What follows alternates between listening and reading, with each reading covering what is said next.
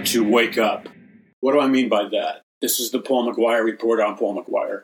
When I talk to you and I say it's time to wake up, I'm speaking to people all over the US, the European Union, planet Earth, South America, the Asian continent, and so on and so forth. Because all of these demographics, these population groups, have basic things in common. The average human being, male, female, and these new categories that I'm not so certain have, I don't believe they really have scientific uh, validity, the newer categories of uh, uh, biological, psychological identities, such as the new normal in what it means to be female or the new normal in what it means to be male. Now, putting aside for a moment the moral issues regarding that, we, we have the debate, the aggressive debate in our society based on the evidence that parents have seen over thousands of years regarding the development of their children. And so, since the very beginning of time, we have always had essentially two classifications, major classifications, of what it means to be a human being. And so, you're either a male human being or a female human being. This has nothing to do with morality on many levels. This has everything to do with whether or not, on a biological basis, you are a male or a female. Now, if you're a male, and, and let's not get freaked out. I'm really give, what I'm talking to you now about is the biological perception which enables us to determine whether or not somebody is male and female. This subject matter is taught beginning in first grade or kindergarten. So, but I do want to be uh, sensitive uh, to different parents' concerns regarding what kind of topics they want introduced to their children and at what ages. And the reason for that is, is that I do not believe that the state or Big Brother or a big totalitarian government, I do not believe that they have the right to overturn your perspective, your morals, your your worldview. They don't have the right to do that, especially in America, when, when that right is enshrined in a legal document known as the Constitution and Bill of Rights. So I respect that, and I don't want to trample upon your right to uh, discuss, educate, or bring up the subject. So, but having said that, the majority of our listeners on the Paul McGuire Report are biologically of the age where the majority of them would be discussing this anyway. However, once again, I believe in the rights of the parents to determine what kind of input their child would receive or not receive. So, if you're going, if you anticipate that you could be uncomfortable with what we're going to discuss in the next couple of minutes, then I would simply ask you to turn uh, the program off and then resume listening to the recording of the program when it's just you listening or you and your husband or a single mother or a single father or whatever. In other words, I want to respect the power and authority that you should have absolutely as a parent. So I'm going to count to five, and that's the warning that there may be language or topics or subjects that, that you don't want stuck in your child's head. So let's count to five. One, two, three, four, five. Okay, now, in this new world that we live in, there is the comp- there is the total and complete reinvention of what was called or labeled in past generations as the normal, normal morals, normal values, normal perspectives, etc., etc. And so, whether the population was Christian or non Christian or whatever they were, there was a general consensus that people agreed to. And in this general consensus, it was considered the prevailing norm or the prevailing normal for parents to make the following perceptions. Okay, so here we go with some of the, the, the challenging areas. Number one, a parent or anybody who, in, in the purest sense of the terms, a parent or anyone who looked upon their son or daughter uh, naked or without clothes on or, or being born or whatever, if that child, male or female, if one child that was named with a male name uh, had a male reproductive organ, penis, uh, that that child, under the previous norm of, of generations, uh, under the previous norm scattered across history, consisting of hundreds or thousands of different generations, universally within that norm, that child, that boy, would have been categorized as a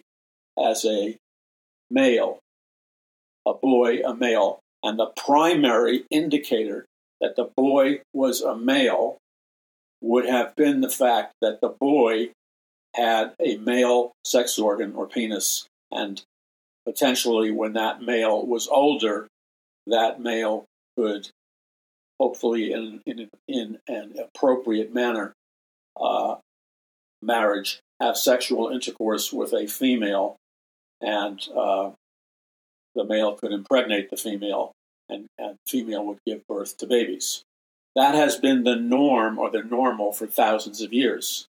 And it's a very, very self evident, simple test of identity. If you want to know what your identity is, you look in the mirror naked. And if you look in the mirror naked, you see, obviously, based on your genitalia or based on uh, the classification of your sexual organ, you would see obviously and blatantly whether or not you were a male or a female. And once again, it's, it's a no brainer test. If you're a male, you're going to have very certain specific physical attributes that all revolve around the existence of a male sex organ. Okay? I mean, that's not crude. That's just basic biological fact, which produces basic biological identity. In, in the same manner, if you're trying to figure out who you are in terms of your sexual identity, which is based on your biological sexual identity, you would again look in the mirror or you would look at yourself. And if you were a biological female um, with a biological female identity, you would determine through visual perception that you are a biological female with a biological female identity. Why? First and foremost, you do not have the sexual organ or penis necessary to biologically classify you as a uh, male, and therefore, because you because in your uh, anatomical parts you don't have a penis, you don't have a male sex organ, and instead you have a, a vagina and all the other reproductive equipment, for lack of better words, that accompany the vagina. And so the fact that you don't have a penis, but you do have a vagina, and the vagina, along with that entire reproductive system, has the capacity to generate an egg with the potential of being fertilized by uh, sperm coming from the male's penis. And when the sperm from the male's penis connects or unites with the uh, female sexual organ known as the vagina, there is, or there is the strong possibility that you can be impregnated. And it's at that point that it's at that this is the, the, the all important dynamic in God's creation of the world. It's at that point that it becomes self evident and obvious that you were created by the infinite personal living God of the universe to be a biological female, and because your your physical identity uh, attributes you as a biological female, you then can impreg- uh, then you can be impregnated by the sperm, and you can grow a baby inside of your womb, and you have a whole series of highly intelligent, highly developed uh, anatomical equipment that will allow a baby to uh, grow, uh, allow a baby to come to full uh, maturity, and then, after the proper amount of time, uh, observing God's biological time clock, the, the baby inside of you will will warn or signal the mother through a whole series of events that, that, that this mother is about ready to give birth to a biologically male or a biologically female being. Now, I said all that because we now live in a world where, where what was considered normal for thousands and thousands of years, what was considered self evident for thousands of thousands of years. You know, we talk about in our society today follow the science, follow the science. But in America and around the world, not only do we not follow the science, we, we substitute the science, and by science I mean the biological science, the genetic science, we follow the science arbitrarily, which means we follow the science as long as the science reinforces and as long as the science affirms our prejudicial perspective of mankind. And the minute our science doesn't adhere to the uh, biological uh, perspective of mankind, we, we reject it, we, we orphan it, we get rid of it. So, once again, uh, the, the scientific evidence that proves with 100% accuracy it proves not only your own individual sexual identity by marking you with an unmistakable mark. As a female, genetically, with female DNA, you have the, the primary sign of being a, a female, and, and that's your normal. The primary sign of being a female is that you don't have a penis, you don't have a male sexual organ. Instead, as a female biologically, which determines your sexual identity biologically, you have um, a, a, an absence of a male reproductive organ, and you now possess a female reproductive organ with the associated biological equipment. And all of that associated biological equipment, plus the blatant sign that you do not have a male sex organ, a penis. Instead, you have a female sexual reproductive organ known as the vagina, which is capable of being impregnated by the sperm that the male sexual organ releases. And that sperm uh, produces uh, the capacity to fertilize the female egg genetically with inside the womb. And when that happens, you are impregnated and a baby begins to grow, first microscopically, and then it comes to full term. And then, after it has grown, that baby, which is fully capable of being saved.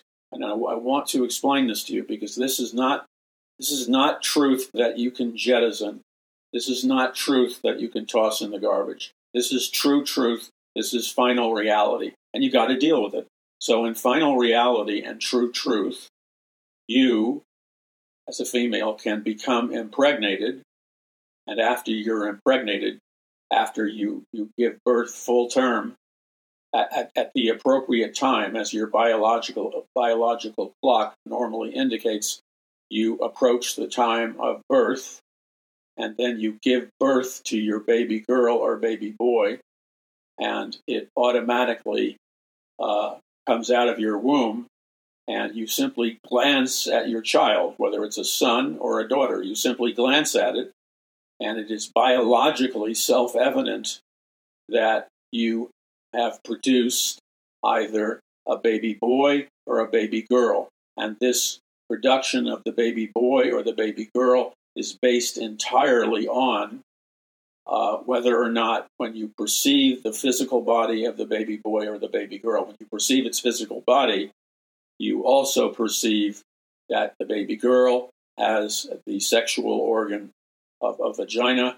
and the baby boy has the sexual organ of a uh, penis.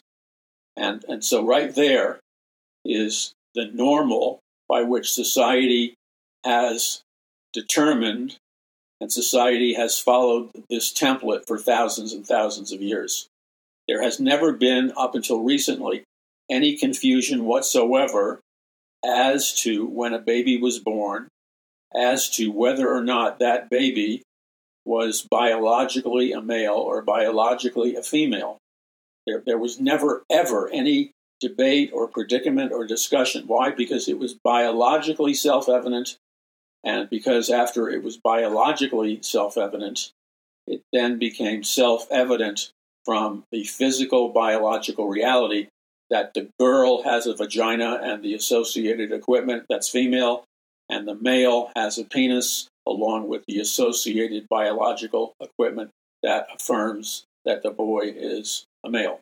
Very simple and, and the basis of civilization. So when we go back to the master planner, the biological engineer, the creator of all things, capital C, when we go back to the book of Genesis, where this original, normal, biological template was created by the creator God, this, this enables us. What I just shared with you enables you and I to not be trapped in the artificial matrix of, of, what they call, for scientific mind control reasons, you won't be trapped in the scientific matrix of what, of what they call uh, the new normal. The new normal is a complete fiction. The new normal is a series of social engineering and social indoctrination techniques used to program men and women into believing a lie about themselves that they pass on to one another and reinforce in the educational system. But it's all based on a lie. And, and the lie is an attempt via social engineering and, and programming. The, the lie is an attempt to deny the reality of biological evidence, to deny the reality of psychological and genetic evidence. And even though it is glaringly obvious that the boys are men born, and glor- uh, glaringly obvious that the girls and women born have a particular specific sexual identity.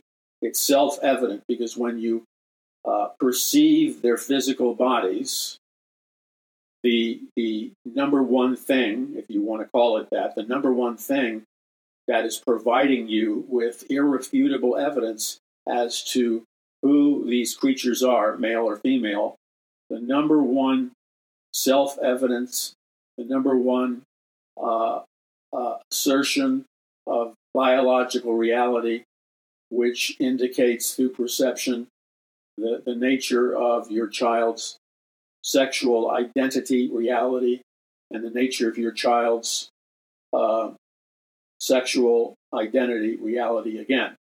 And that means they're either male or female.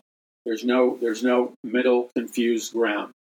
And there's no confusion when God, first of all, you see, we have to take this, we have to take this principle of truth and the principle of the Spirit of God, which is the Spirit of truth, we have to take it further far further than the, the modality by which it is taught in the fatally defective educational systems and the fatally defective uh, school systems and media and government agencies, et cetera, et cetera.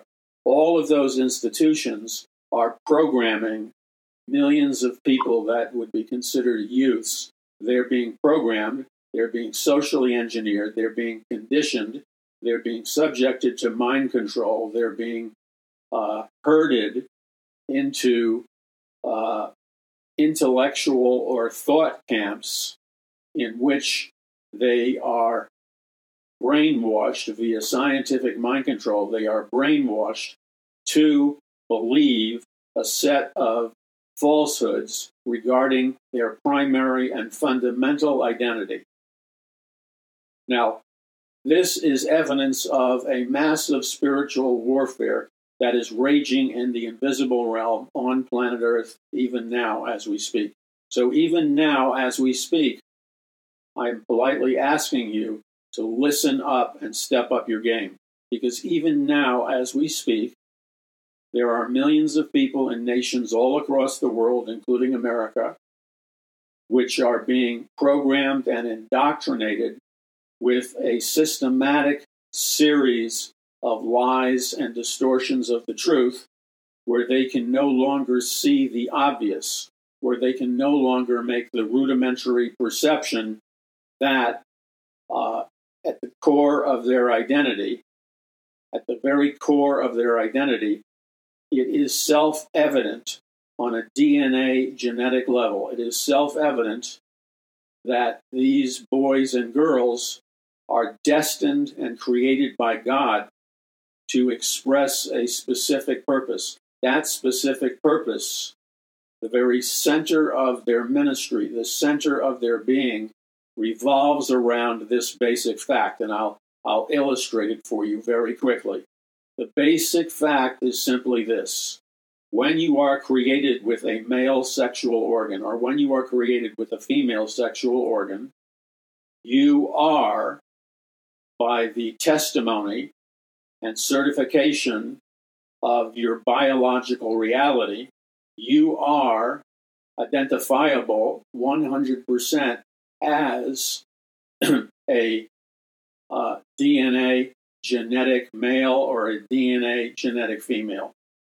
And there is no way to undo that or reverse that unless one cooperates with, with uh, sex reversal surgeries, chemicals, hormones, and treatments that are non-natural, uh, non-natural that are attempted are attempting to override the self-evident core identity that God equipped you with when you were born. And so this is this is observing biological reality 101 and after the observation of biological reality 101, it, it, should be obvious within the contextual perception of what's called the new normal. It should be blatantly obvious that in the context of the new normal, you, or whoever we're speaking of, you are not only a child of God, but you are a child of God designed specifically by God Almighty to express your purpose in life, to express your meaning in life, to express your calling in life and identity in life through your sexual identity. And your sexual identity is always self evident by the fact that your sexual identity is uh, it can be seen through your perception as uh, an obvious evidence to the fact that you are either a male or female being.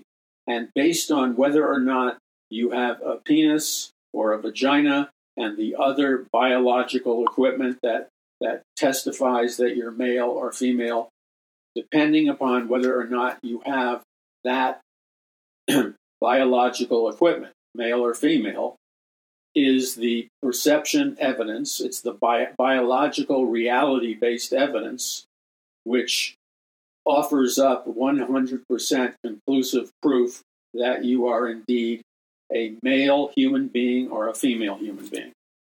And so there can be no argument. The, the operations, the procedures, the counseling, the, the, the, the, the invasive, painful, and horrific uh, surgical techniques that that essentially amputate breasts, augment breasts, uh, uh, surgically castrate uh, a penis, uh, surgically remove a penis, and replace the penis with uh, an artificial vagina, uh, and, and any other number of add ons. These are all, to be quite frank, these are all in, in, in the end result a series of perverse, degrading operations, medical procedures that are not only psychologically brutal, psychologically cruel, but when you see the pictures of them and you see the way they're carried on and they're conducted, when you see the physical evidence of these sex transformation operations, and when you see the physical evidence of the sex reversal operations, it's impossible not to contrast those operations with the horrific operations that the Nazi genetic scientists performed on uh, men and women who in Nazi Germany believed that they were of uh, the wrong race, and therefore they went to the government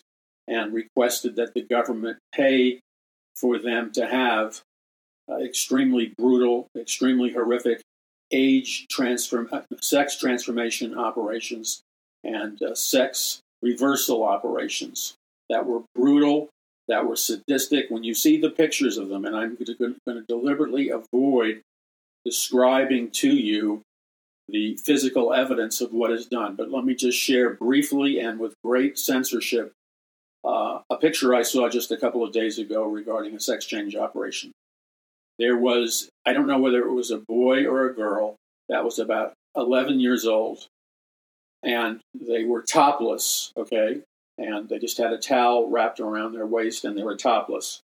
And so in the sex change operation, they had, it looked like the stitching, the brutal stitching of like a scarecrow or the brutal stitching of like, you know, the, the, the cross in a chessboard that brutal stitching was placed on the left breast and the right breast.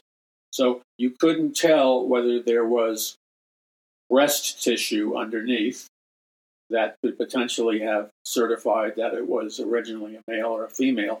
What you saw was this checkerboard pattern square of red scar tissue where anything that constituted breast material was invasive and surgically removed from the boy or girl that wanted to have the sex change operation. And you could see the evidence of the brutal horror of what occurred to them. It, they weren't being liberated. They were being, it looked like they were being sent to an experimental scientific camp in a concentration camp like in Auschwitz and other concentration camps in Nazi Germany. It looked like that the young boys and the young girls who, who went through this operation went through a horrific psychological and biological abuse. Now, I'll leave that there. So, when we look at our society doing this across the world and in the United States, and when we look at the fact that the majority of these operations are carried out by the taxpayer using taxpayer dollars, we come up with an understanding that these activities are so brutal, so horrific, that they, they represent a rebirth.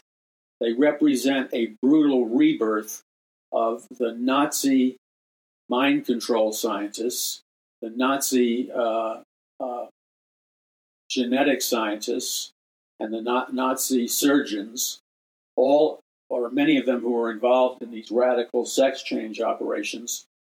So when you saw the pictures, it was like being taken back into time to re experience the horrific brutality and cruelty and the monstrous inv- invasiveness of these sex change operations that were being conducted on innocent and unsuspecting little girls and boys who uh, who may want to have had their sexes changed at 9 or 11 years old. This is maybe what they wanted.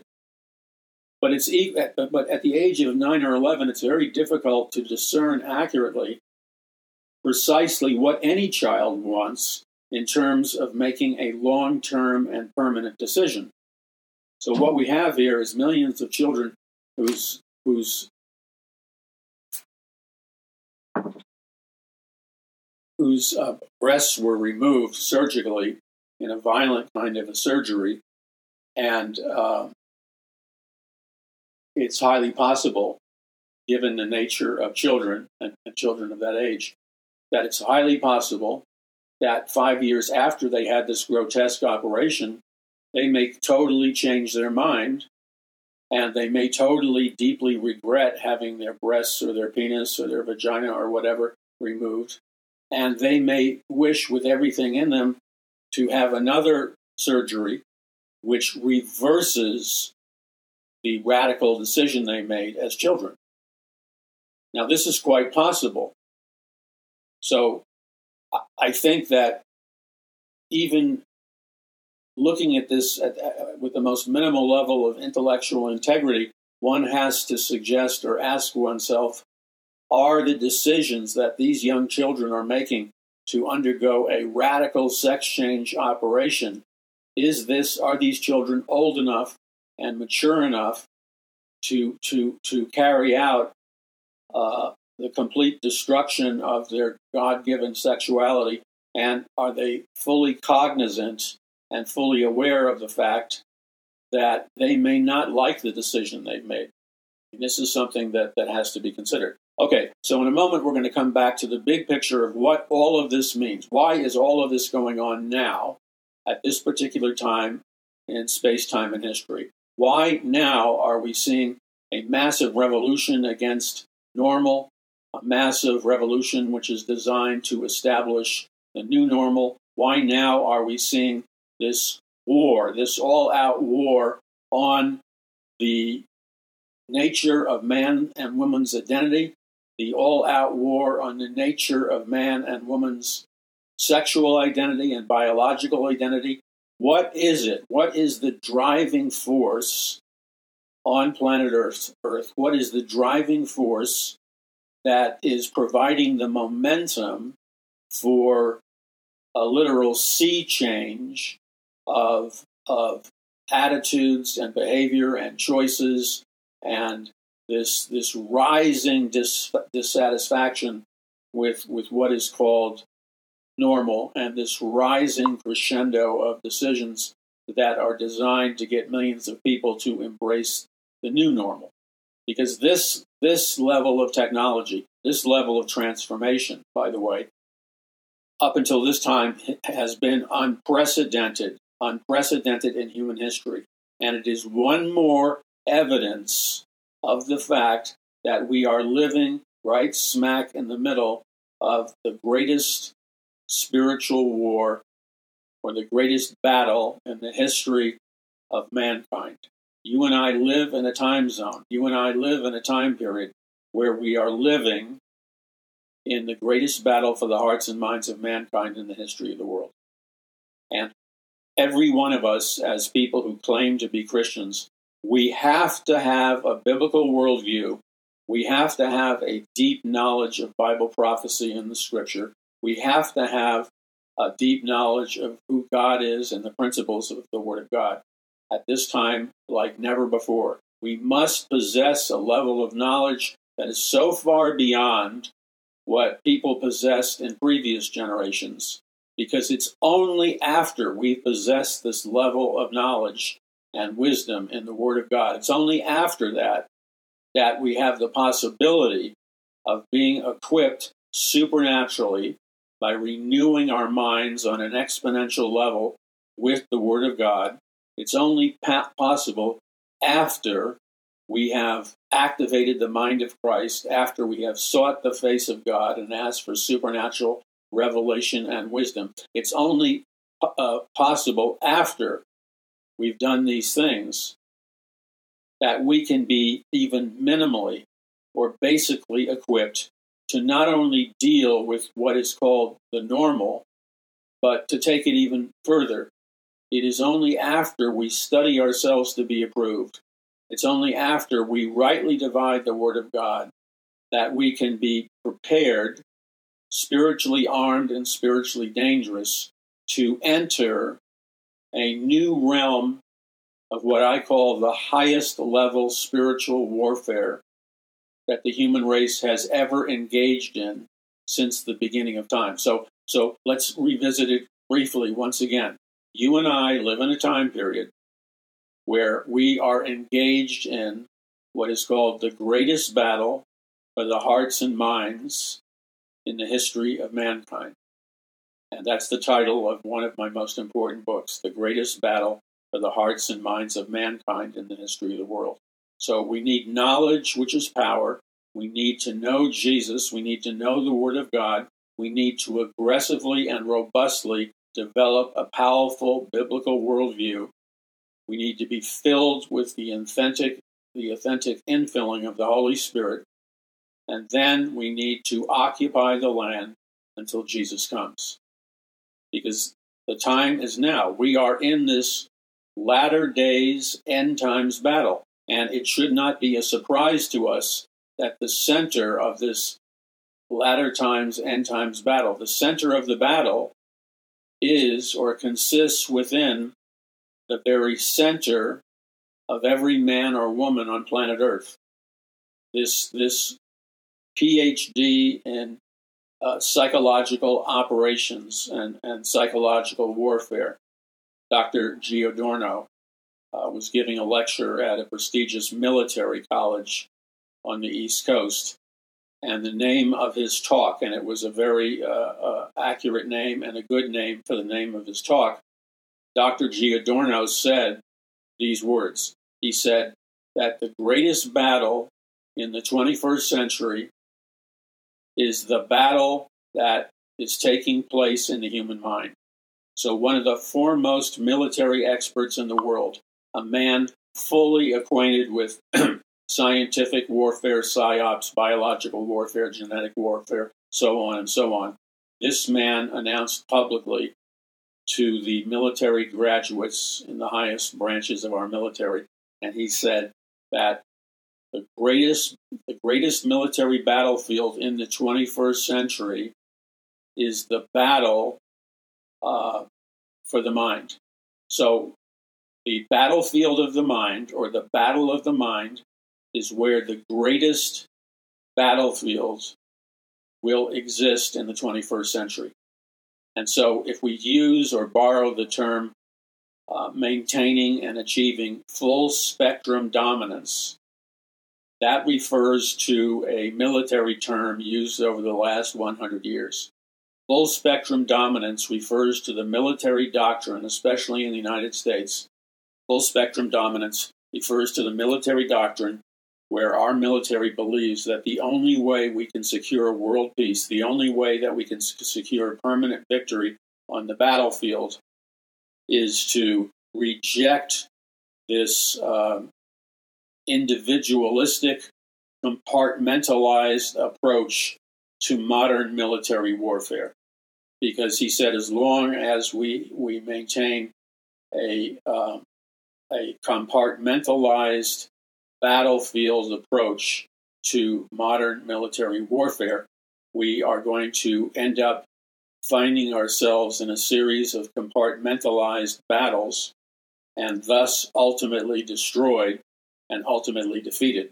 Dr. Giordano then said that the goal of the modern military, whose primary battlefield will take place within the within what is called full spectrum dominance. And full spectrum dominance is the military uh, strategy idea that uh, in order for our military or superior militaries to win any war, including a potential war with outer space, a potential war uh, taking place in multiple dimensions, the only way we can be victorious in a multidimensional warfare is when we learn how to maintain with superior technology and superior knowledge. We learn how to maintain and we learn how to be victorious over what the military calls full spectrum dominance.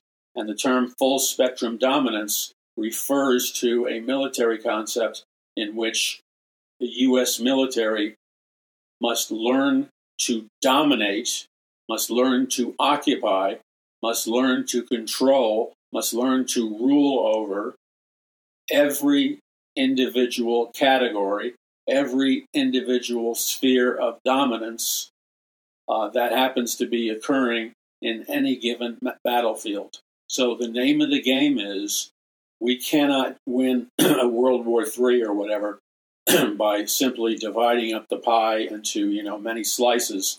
We have to approach the pie, the battlefield, in light of full spectrum dominance, and we then have to learn how to, through technology and weaponry and training and resources, we have to learn how to implement and exercise full spectrum dominance, where we dominate, where we're victorious, and, we, and where we win every single battle on every single diverse battlefield. Thus, we win via uh, full spectrum dominance.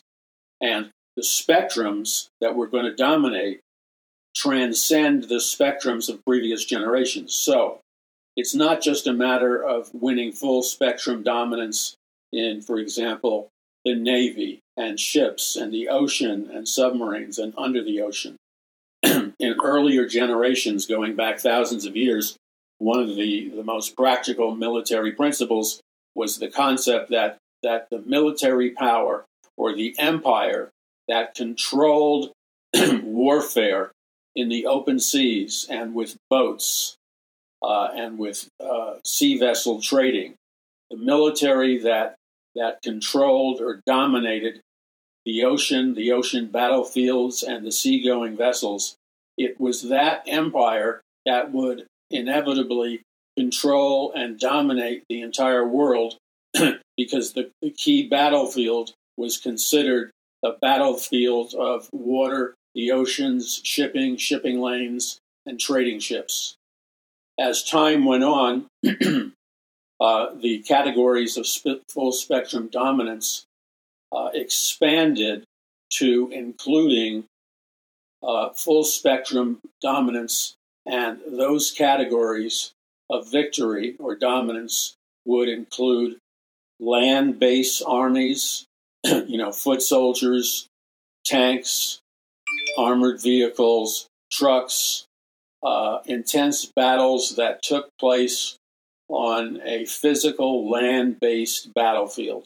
And so you won or lose a war based on your ability, for example, to invade Poland and dominate Poland, to invade France and dominate France, to invade Germany and dominate Germany.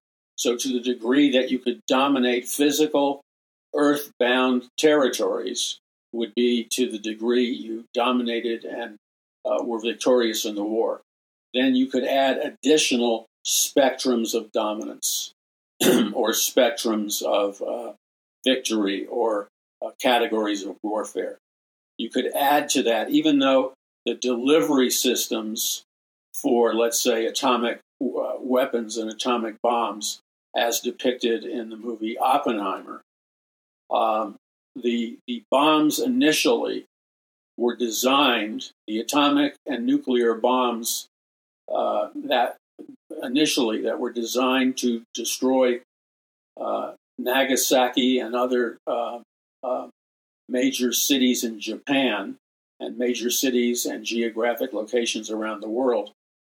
These represented land based military operations. So the full spectrum dominance uh, spoke of dominating the spectrum of geography, land occupation, and victory in military warfare with tanks and nukes and missiles, land based missiles, and the invasion and occupation of cities, etc., etc., in land based spectrums of, of military victory. And then you could go on and on naming the different categories of full spectrum dominance and military victory that came from full spectrum dominance. Then, as the technology of war increased, um, we, we transcended things like uh, the spectrum of land based dominance.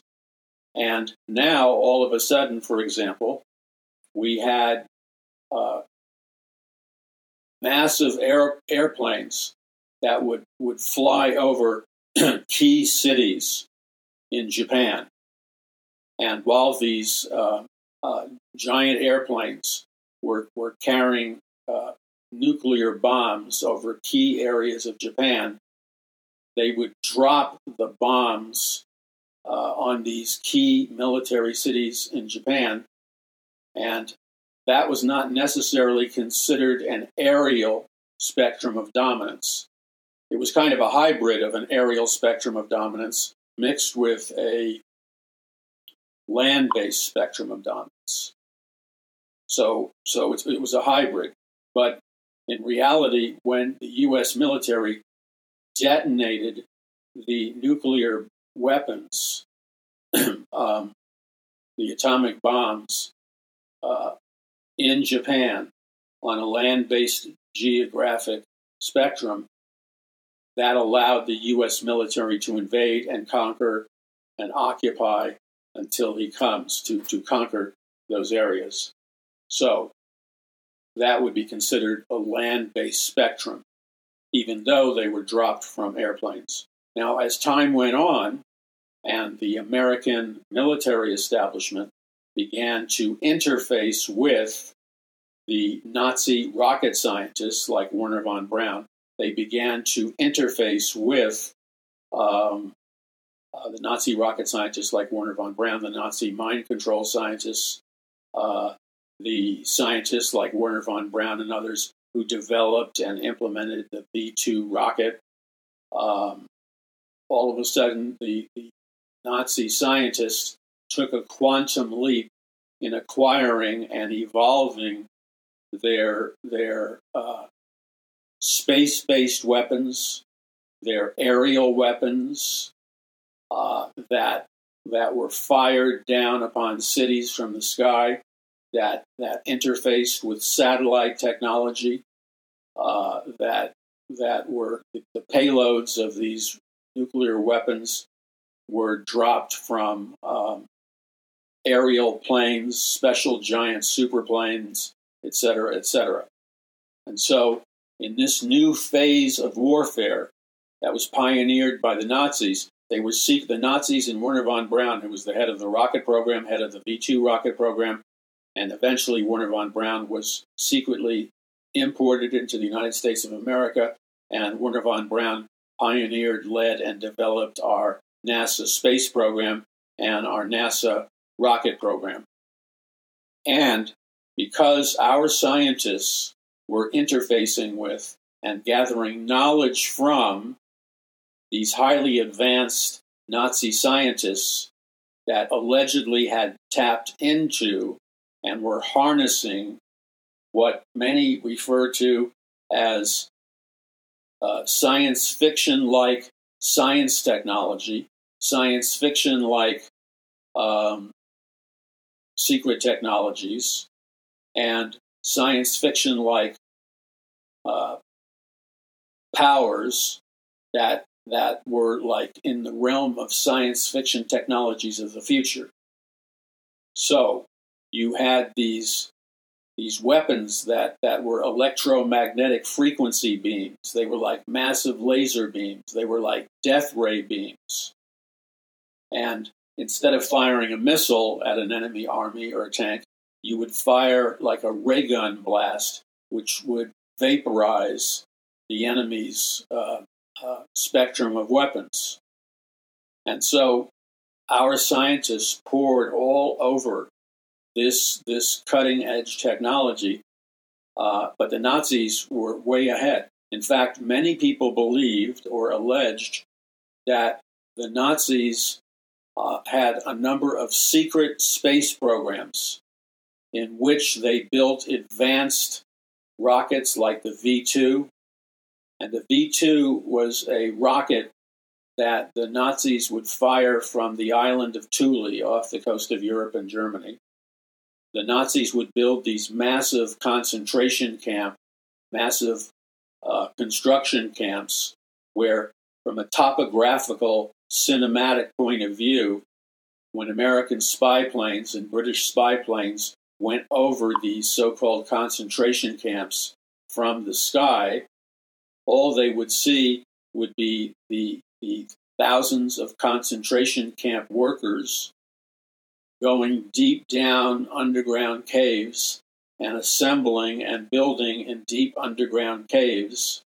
They were assembling and building and constructing uh, V 2 rockets on massive assembly lines.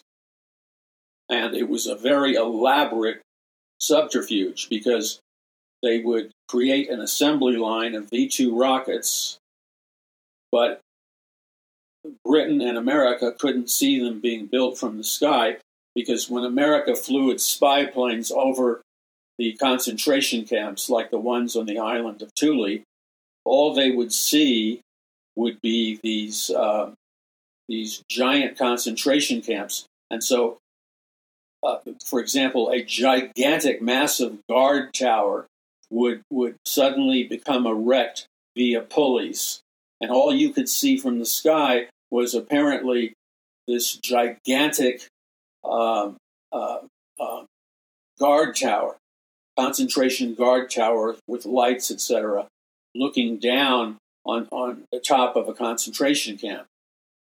But the Nazis were very clever. Secretly, this tower was far, far more than a uh, guard tower for the concentration camp. What it really was, it, what it really was, was a highly sophisticated rocket tower constructed by the Nazi scientists. It was disguised to look like uh, a Nazi concentration guard tower, but what it really was was a highly sophisticated Nazi um, uh, V 2 rocket uh, construction launching pad, launching tower. So as we flew over with our movie cameras and our still cameras, we would see what looked like uh, an ordinary concentration camp with this massive tower that jutted out into the sky but in reality, it wasn't a guard tower. In reality, it was a tower where a V 2 or a series of V 2 rockets w- was connected to this tower that reached thousands of feet upwards into the sky. And when the Nazi scientists pressed a button, it would ignite the V 2 rockets on the V 2 rocket launching pad. It would gain its inertia. The V 2 rocket would fly straight up into the sky on, on the aerial tracks of the, uh, the, the, construction uh, uh, assembly of the rocket tower. So, so from the sky, it looked like you were shooting a V 2 rocket up this, this massive ladder, and then it would shoot up straight in the sky. It would go, you know, phenomenal speeds, and it would it, it could land off the island of Thule and, and hit France, and it could tra- it, it, you could they would the, the, the, Nazi scientists would literally bomb the you know what out of uh, Britain and London and the British troops and the American troops and everything else. They bombed. Sorry for the verbiage, but they bombed the hell out of Britain and the U.S. by firing their very deadly V 2 rockets up on this launching pad that was disguised to look like a concentration camp guard tower. Meanwhile, they had Jewish concentration camp victims working thousands of feet beneath the earth, and the Jewish concentration camp victims were working 24 7 to assemble deep underground V 2 rocket after V 2 rocket. And the V 2 rocket and its efficiency and its devastation was the secret weapon of the Nazis against Great Britain, America, and other European countries. So, to summarize this, the Nazis were like super geniuses, technologically, scientifically, and otherwise. And, and, and in a moment, I'm going to open up for you one of the deepest, darkest, satanic secrets that were behind the Nazis, that were behind the Nazi V 2 rocket programs, that were what was behind the Nazis' victories. I'm going to unveil for you the top secret nature of their weaponry and where their weaponry originated and why Hitler was very close very, very close, along with his Nazi scientists. Hitler, was very close to literally starting World War III and literally winning World War III. And, and then Hitler was very close to conquering the world, ruling the world after he was victorious in World War III. Most people don't know that. The Nazis came close to conquering the world during World War III. And that would have meant that today, if the Nazis had won, today you and I would be living in a completely different America. There would be no American flags. There would be Nazi flags with the swastikas everywhere. There wouldn't be no freedoms. We would live in a military state with martial law run by the SS troops. We'd have no freedom, only propaganda. And we would live in a very dark, satanically driven, demon possessed um, Third Reich. And Third Reich is, is, a, is a biblical, occultic, spiritual term for the, the thousand year, it's a, it's a counterfeit of the millenn- thousand year millennial rule of Jesus Christ. And the Third Reich represents the Nazis' occult vision that they would conquer the world and they would rule the world because they had a secret source of knowledge, a secret source of power, and they knew things. They were able to tap in to extra dimensional sources of power and wisdom. And I'm going to share that secret with you in just a moment. You're listening to the Paul McGuire Report. I'm Paul McGuire. Visit paulmcguire.us. That's paulmcguire.us. And we will be back in just a moment. You are again now listening to the Paul McGuire Report. Okay, so when we when we take a aerial view of planet Earth and the cosmos, and we look at everything that's happening on Earth, so, for example, Jesus Christ prophesied to us about the signs of the times. Now, Jesus Christ was the Son of God, so he had a supernatural relationship with God. In fact, he was God. The biblical God is the triune God, or the God of the Trinity, which simply means God the Father, God the Son, God the Holy Spirit. So, God the Son is Jesus Christ. God the Holy Spirit is God in the spiritual form. So, Jesus had supernatural insight given to him by the Father of exactly what would happen in the future in a time period known as the last days or the end of the age. And, and Jesus Christ talked about a bunch of stuff happening, such as uh, droughts, freak weather, storms, food shortages, wars, rumors and wars. And when you when you do a, a word study of wars and rumors of wars, you discover that the specific wars and rumors of wars that Christ was referring to was not just generic, you know, nuclear, chemical, biological wars, but the wars that Jesus Christ was referring to happened to do with race wars. So when you translate the words wars and rumors of wars, the Bible is specifically talking about the fact that in the last days there will be an intensity of racial wars, ethnic wars, and so this racial group will be warring with that racial group. This ethnic group will be warring with that ethnic group. It's it's kind of like an environment of hyper racism. Now that's just one problem. Other problems are the freak weather, and that includes tsunamis, hurricanes, tornadoes, droughts from, from the heat. So, right now, there's a lot of people on planet Earth. You may know them. The media certainly capitalizes on it. But there's a lot of people on planet Earth that are totally freaked out over what they are, are falsely convinced are events of freak weather.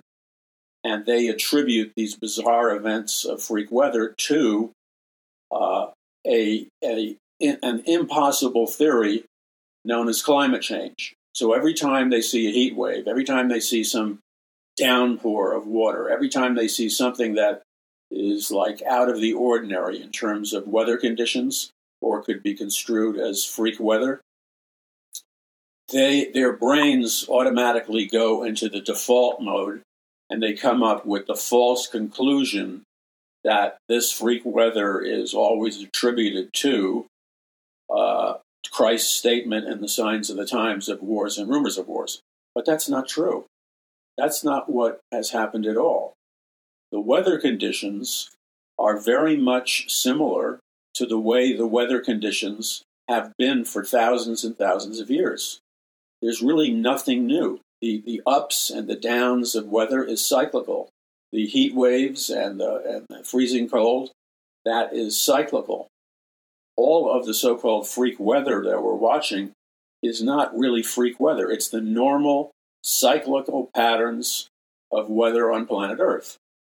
But these people, and by these people, I'm specifically talking about a group of people that most people on planet Earth have a massive mental block in that they cannot bring themselves to the place where they can intellectually comprehend the truth, where they can uh, intelligently examine the facts, assimilate the data, and come to a logical, rational, scientific conclusion that the freak weather, which would include tsunamis, which would include earthquakes, because weather is all related to earthquakes and tsunamis. They can't bring themselves to accept the cyclical nature of those things. And they have, and this is the most important thing, they have a very impure, a very manipulative agenda. And by that I mean they have a deep secret desire, a hidden agenda to artificially manipulate all discussions about freak weather and and stuff like that. They're deliberately manipulating the data. They're deliberately manufacturing a series of crises that otherwise do not exist. They are hyping up the numbers they are deliberately manipulating, hyper manipulating people's emotions so that people are being programmed through scientific mind control, through propaganda, and other means of shaping human behavior. They are amplifying in the hearts and minds of, pe- of people a psychological state of mind which could be labeled as uh, a kind of hyper hysterical state. And so all you need to do to produce a hyperhistorical state is accumulate some data on weather extremes, cold weather, hot weather, earthquakes, tsunamis, droughts. All you need to do is accumulate data that shows freak weather. And then when you intentionally tweak that data, warp that data, bend that data, to selfishly uh, serve your purposes in that you're not accurately and journalistically and scientifically reporting the ups and downs of what we would call normal weather variables. Instead, we're, we're, we're scrutinizing the data on weather and we're cherry picking the data on weather in order to secure and find uh, inflammatory bullet points on weather facts that we can then use to create the psychological internal environment of, of a kind of hyper paranoia, a hyper paranoia about weather conditions. And so, what we have right now, and we really, really, you and I together, and you and I have to be willing to have the courage to move forward whether it's applauded or not. You know, whether you get an applause or whether I get an applause uh, regarding accurately uh, deconstructing the facts on weather is really irrelevant in, in the long term scheme of things. The only thing that matters in the long term scheme of things is that you and I faithfully and accurately and truthfully uh, report on and analyze variations in the weather with integrity and truthfulness. When we do that with integrity and truthfulness, we come up with the following constants. And the following constants would suggest that the weather is not going up and down in some, you know, outrageously erratic style. It's just not. The weather is not going into a, uh, a kind of hysterical Hollywood weather apocalypse. No, I'm sorry, it's just not. Weather is not going into an hysterical weather apocalypse modality. It's not. Face it, accept it. Everything that they've lied to you about the weather, like you see the, the, the documentary footage of these giant glaciers supposedly, allegedly warming up to the sun, and then there's these the landslide, landslide of ice and snow falling from the tops of the uh, uh, giant, you know, icebergs and glaciers. But but that is not an aberrant, sensationalistic condition. All that is is somebody recording with a film camera or video over time. And if you shoot something long enough over time, you can capture normal weather variations. And so what's happening is people are capturing normal weather variations, which reveal, because we've never seen it before. I mean, you and I, and most people we know, have never really seen documentary footage before of glaciers and icebergs collapsing into the ocean. We just have not seen that much footage. So any footage we see affects us with kind of a shock and awe campaign. We're like blown away by what we're seeing, and human nature being what it is, we then run around like Chicken Little shouting, The sky is falling, the sky is falling. And we proclaim to everybody we know that we're in the middle of a weather apocalypse and that global warming is the greatest threat to mankind since the creation of the world. And it was called global warming for a long time because what all the so called experts and self proclaimed experts like Al Gore told us through his faulty, uh, misleading documentary film on global warming, Al Gore told us, you know, we're facing a weather apocalypse and, you know, doom is here. And so we need to radically, we need to ultra radically reconstruct planet Earth, reconstruct society in the most radical ways so that we radically reduce our energy consumption, so that we radically reduce uh, certain elements in the atmosphere, so that we radically reduce all all inputs into our physical environment that could cause our atmosphere to heat up and cause the melting of the ice caps and the melting of things like that. But the bottom line is, except for the fact that we've never really seen it before on video, as Proverbs says, there's nothing new under the sun. This is nothing to be alarmed about. This is nothing to be shocked about. It's the ordinary ebb and flow of weather, period. End of story. And so there were so many scientists who turned against Al Gore and who turned against all the climate change and all the uh, uh, you know global warming scientists. There were so many tens of thousands of scientists and researchers who refuted and exposed uh, the global warming theory and the global weather change theory. So many scientists refused, refuted that that it became a joke.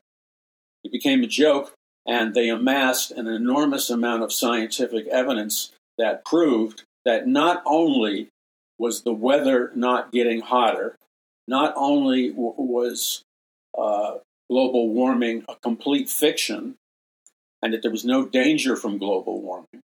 Furthermore, the entire global warming narrative was nothing less, and I want you to really zoom in on my wording here, because you're going to be talking to your friends and many self-proclaimed experts, and they're they're they're they're delusional and they're paranoid at best.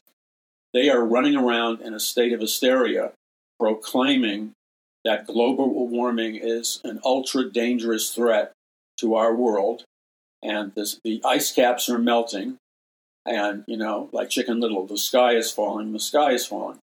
All of that is absolutely false. The atmosphere is not getting warmer. The waters, the temperature, the skies are not getting warmer. In fact, according to the overwhelming majority of reputable scientists, reputable scientists who are experts in the study of so called global warming and experts in the study of uh, climate change, according to all of these experts, they have declared emphatically that global warming is a total mythology. Global warming does not exist. Let me say that again. It's a complete lie to state that global warming is a threat because detrimental global warming does not exist. It's a non event. It is not important. In fact, the truth of that is so powerful when you study the facts. It's so powerful when you study the facts that all of these scientists have have backpedaled, have rejected their previous position on uh, global climate change and global warming. And now they have changed their position 180 degrees. And what they're now saying is there is no threat and there is no such thing as global warming and global climate change. It's a non existent threat. And so that takes us to another fact that needs to be addressed publicly. And, the, and that fact is simply this the serious nature regarding the false accusations and the man made mythology of global warming is so out of the box, it's so egregious that the fact of the matter is that there is no global warming threat that's viable at all. So, global warming as a threat to mankind in the human race is completely non existent. And that truth is so intensified and so and so overwhelmingly put together in terms of a factual documented basis that the opposite is true. And therefore, the majority of respectable and the majority of well known scientists are now saying the exact opposite. They are saying that not only is global warming not a threat, not only is global warming not dangerous, but global warming is a non issue. Global warming is, in reality, a total conspiracy theory. And so it became so embarrassing for these scientists, so egregious to these scientists. They were losing all their credibility, which means they were losing all their scientific grants. And the reason they were being disgraced publicly is because not only is global warming completely mythological, but global warming is not a threat whatsoever. So that means that global warming is totally a non event. It is not a threat by any means. And when the day is done, the exact opposite is true. Not only is global warming not a threat, but global warming is to such a high degree a non event that, that the real problem facing mankind is the exact opposite.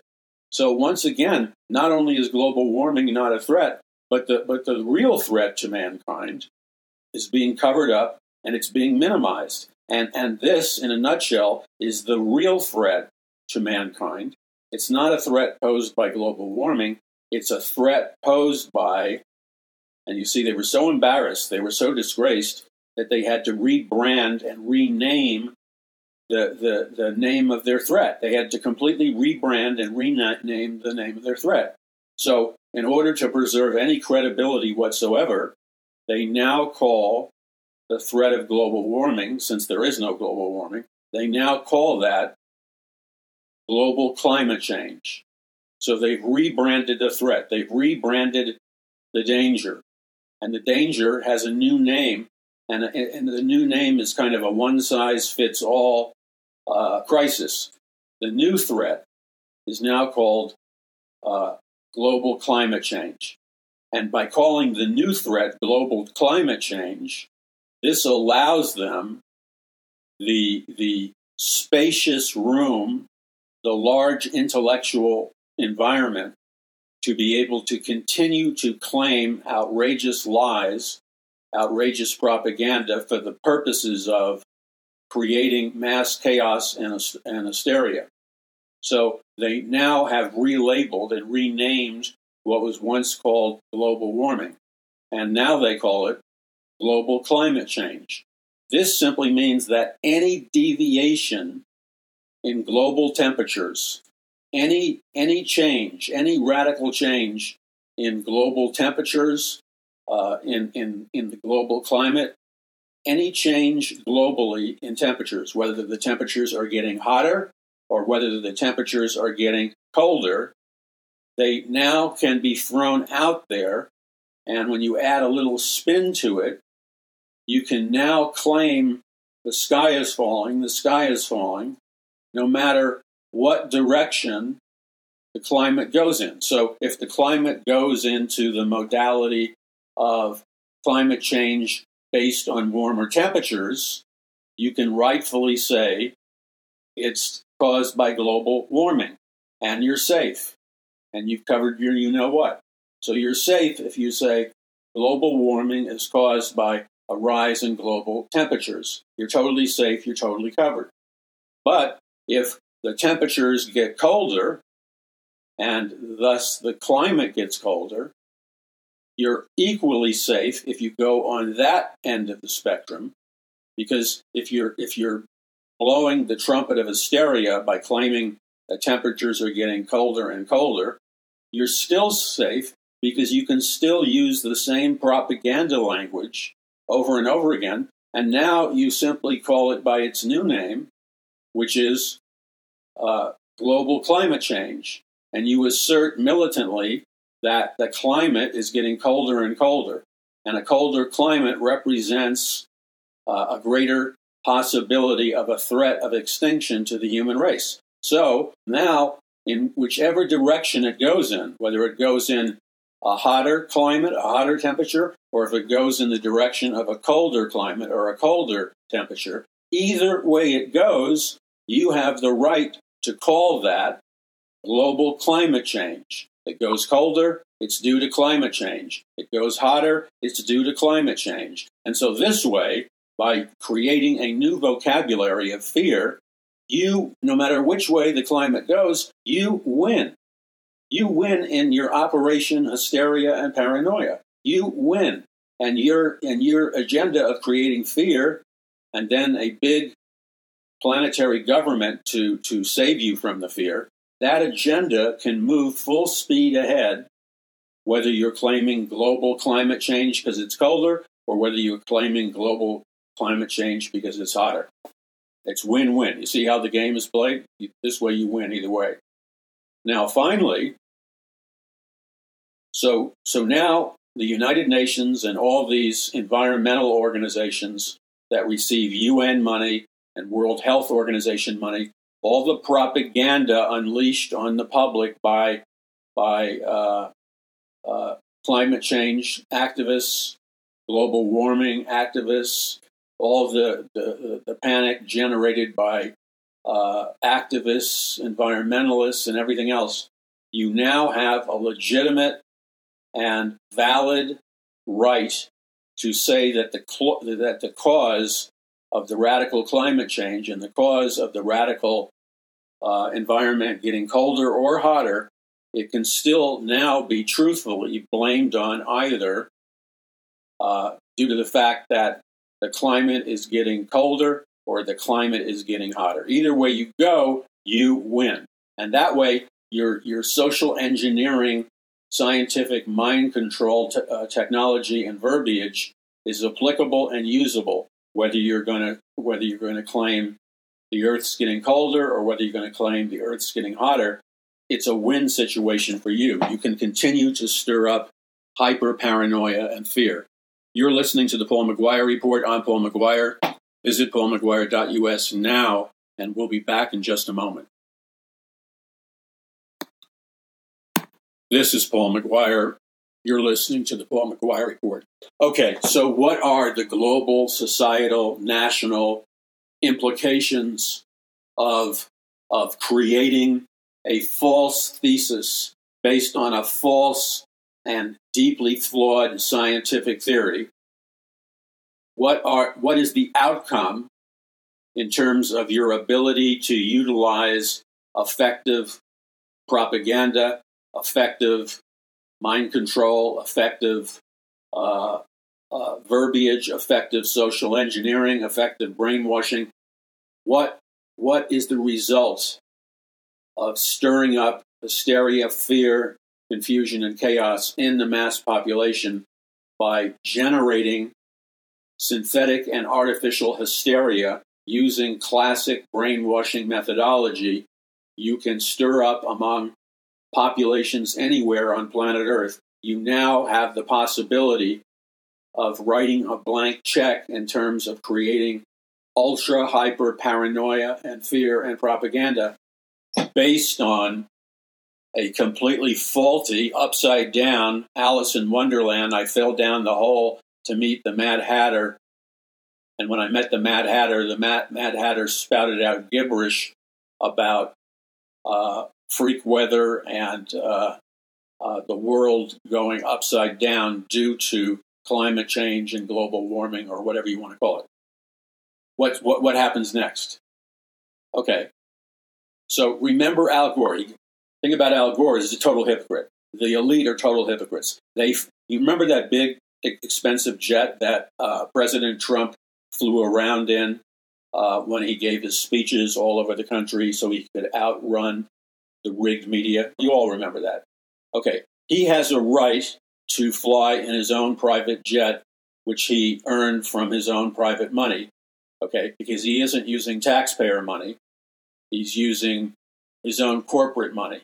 Number two, his campaign is not based and never was based on uh, saving the world from a, myth- a mythological crisis known as environmental environmentalism or climate change.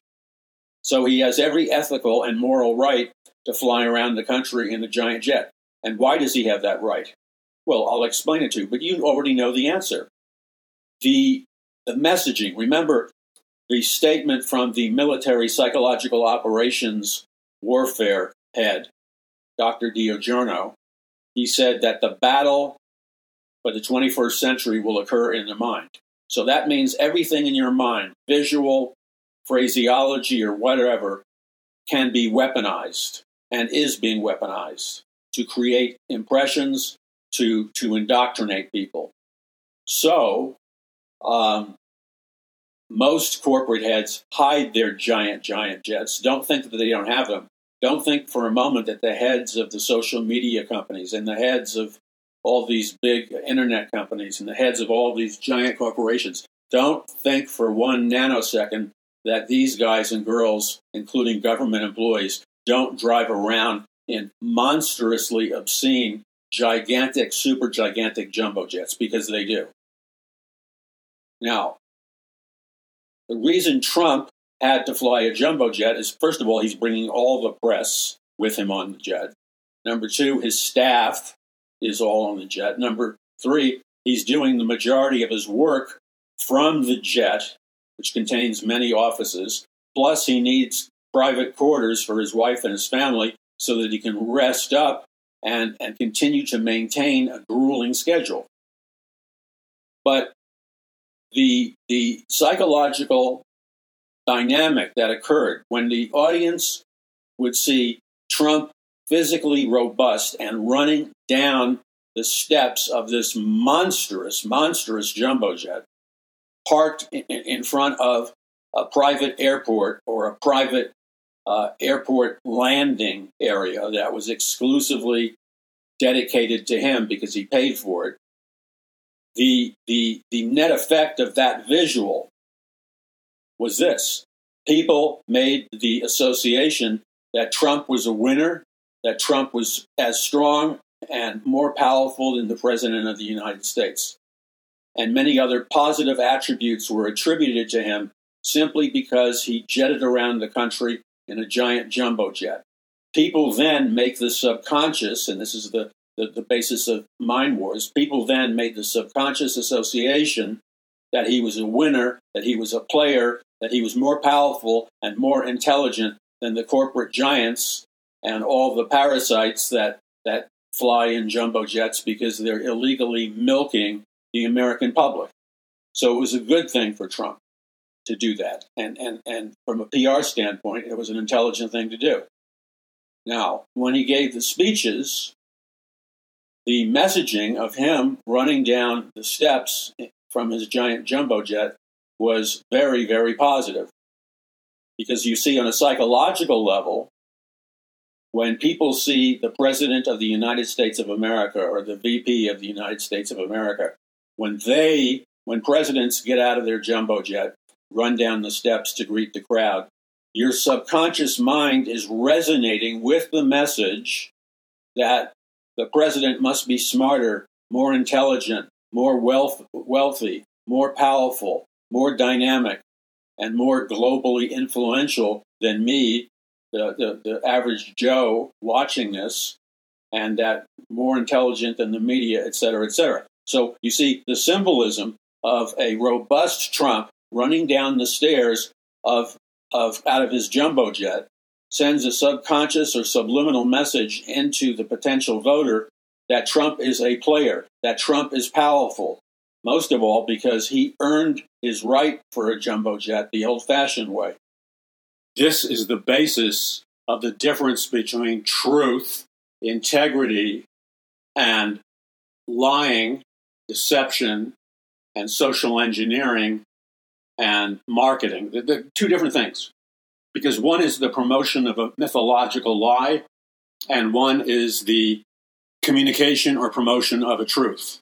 So back to the uh, Trump on his jumbo jet versus the uh, prince of paranoia as as it uh, connects to uh, uh, global warming, Al Gore. You know, I watched his movie, An Inconvenient Truth, and if you have half a brain, and if you have a minimal retention of an intellect, and you were to watch his movie, An Inconvenient Truth, it's complete. It's a complete farce. It's a complete lie. It's complete propaganda. It's complete manipulation. Why? Because it's not true. So the consensus of this large number of scientists, years after An Inconvenient Truth came out, and by the way, uh, Al Gore would fly to all his speaking engagements all across the country in a private jumbo jet, burning thousands and thousands of gallons of fuel, completely polluting the atmosphere. That's what he did. He completely polluted the atmosphere and consumed an obscene amount of gasoline, which was spewed over cities as he traveled. And then when you would go to Gore's mansion, and I forgot where it's located, his private mansion, the grounds upon which he lives, is all built on the, the massive consumption of fuel and energy uh, that is needed to, to, to heat his Olympic sized swimming pool and keep the temperature of his Olympic Olympic sized swimming pool at like, you know, uh, kind of like bathtub body water temperature. And, and in order to do that, and he does that, you know, like uh, uh, every month out of the year, he is he is consuming massive amounts of of fuel. He's burning up hu- a huge carbon footprint. In other words, he's an energy whore. He's a flat out energy whore and a total, total hypocrite. Now, you could go on and on and on with these kinds of examples, but these people who are those who are of the globalist elite, and this is what I want to drive home the heads of the globalist elite, the satanic elite, or whatever you want to call them. Many of them are the richest people in the world. They are the super billionaires. They also happen to be worshippers of Satan, but they're the super billionaires, the richest people in the world. And many of them secretly are, are, are, are trillionaires. I mean, big time trillionaires. And all the, the big shots in, in the Great Reset and the World Economic Forum and, and the World Health Organization. People like Bill Gates, and we can go on and on and on. Zuckerberg, the head of Amazon. Guess what? They live on this earth like princes and princesses. They, they own massive ranches and estates on Maui, in the part of Maui that wasn't vaporized. Uh, they have multiple mansions and estates and, and, and working ranches not just in one location. They have like 12 to 24 or more of these mansions and estates uh, sequestered all over the world. They, they, and then they have not one monster jet, they have multiple, multiple massive jumbo jets. I, I for my amusement, it comes out in some magazine. I forgot what it was. I don't buy it, but I look at it when I'm standing in line at the supermarket, and I'm looking at all these. I'm looking at pictures of the world's largest super yachts, uh, pictures of who the owners are of the largest uh, super yachts, what the interior of the largest super yachts contain, what the exterior of the largest super yachts contain. And I could name the names of all the big shots and tech giants and, and trillionaire families and the people who own this. I mean, these are the, the globalist elite, okay? So, so I forgot where they were, but they all the globalist elite were gathering together as kind of a like a, a globalist family picnic somewhere, and so they're they're living like kings and queens. And and this magazine is photographing like everything, and it's the videos of it are everywhere. And these billionaires or trillionaires are pulling in with their mega, mega, mega yachts. I'm talking about yachts so big. I've never seen yachts so big. And they're pulling in to this area in their mega yachts, and you see the interiors and the, the exquisite interior decorators made with, with the finest of woods and, and jewels and carpeting and, and, and paintings are hung from the interiors of their living room on the super yachts. But these paintings are worth sometimes like $25 million a piece because they're the paintings of, of, of great painters like Picasso and, and others. And so these people, every, I mean, they have multiple hot tubs. They have multiple, these ships that I'm looking at that these private trillionaires own are larger than most of the big, with the exception of the more recent uh, uh, generations of, um, of uh, aircraft carriers. These private yachts are in the size range of these uh, modern aircraft carriers, and yet they are very futuristic looking. They're, lux- they're luxurious beyond description. They have multiple floors, ballrooms, dance rooms, private theaters, indoor swimming pool, multiple indoor swimming pools. And then you go lower and you go into this palatial science fiction like area and you see uh, I forgot who it was. It was somebody at the level of uh, Bill Gates. I'm not saying it was Bill Gates. I, I forgot who the owner was. But he owned multiple uh, portable submarines of all different sizes, to, to like a small size portable submarine, two seater, you know, like a six seater portable submarine. So I think he had a total of four or five portable submarines that were exquisite and state of the art and could do all different things. Some of them could go down to to touch the bottom of the ocean. And so then you have all these submarines they can play with. And then they don't drive to visit their yachts. They fly on their private jets, their private helicopter jets, their private helicopters. They have an entire air force of luxury, high end, multiple use, multiple application jets for, for any purpose. They can fly in from a, an adjacent island. Uh, some, I mean, I, I can't describe it because I haven't even seen this level of technology on um, the, the jets and the submarines used by our own military. And so then they name the people, and I would say many of the jets were priced at 200 million, 250 million, 400 million, 500 million, occasionally 100 million or so. They were like super expensive. Many of them were on the movie stars, except for the big, big, big shots like the super directors and superstars who own large yachts. Most of these people, you know, were the high tech billionaires and stuff, and most of them, uh, they, they, they, they, they owned that their wealth is beyond anything that you and I can imagine. And normally, magazines don't cover their wealth. So they can, for example, fly in a it's it, everything they have is futuristic looking. They can fly in like a helicopter jet, which will go straight up. It doesn't kind of land in from the side. A helicopter jet that let's say seats six people. It's it's you know leather interior sound system, and so it's designed. This jet, this this helicopter jet that's so futuristic, is designed to shoot up straight into the air and then when it reaches a particular height, it it uh, its engines aim. It, it can go back and forth between jet engines and and propellers, and it can travel at extremely high speeds to another island, to another boat, so they can get anywhere in the world in a moment's notice. They can fly to Davos for a globalist meeting.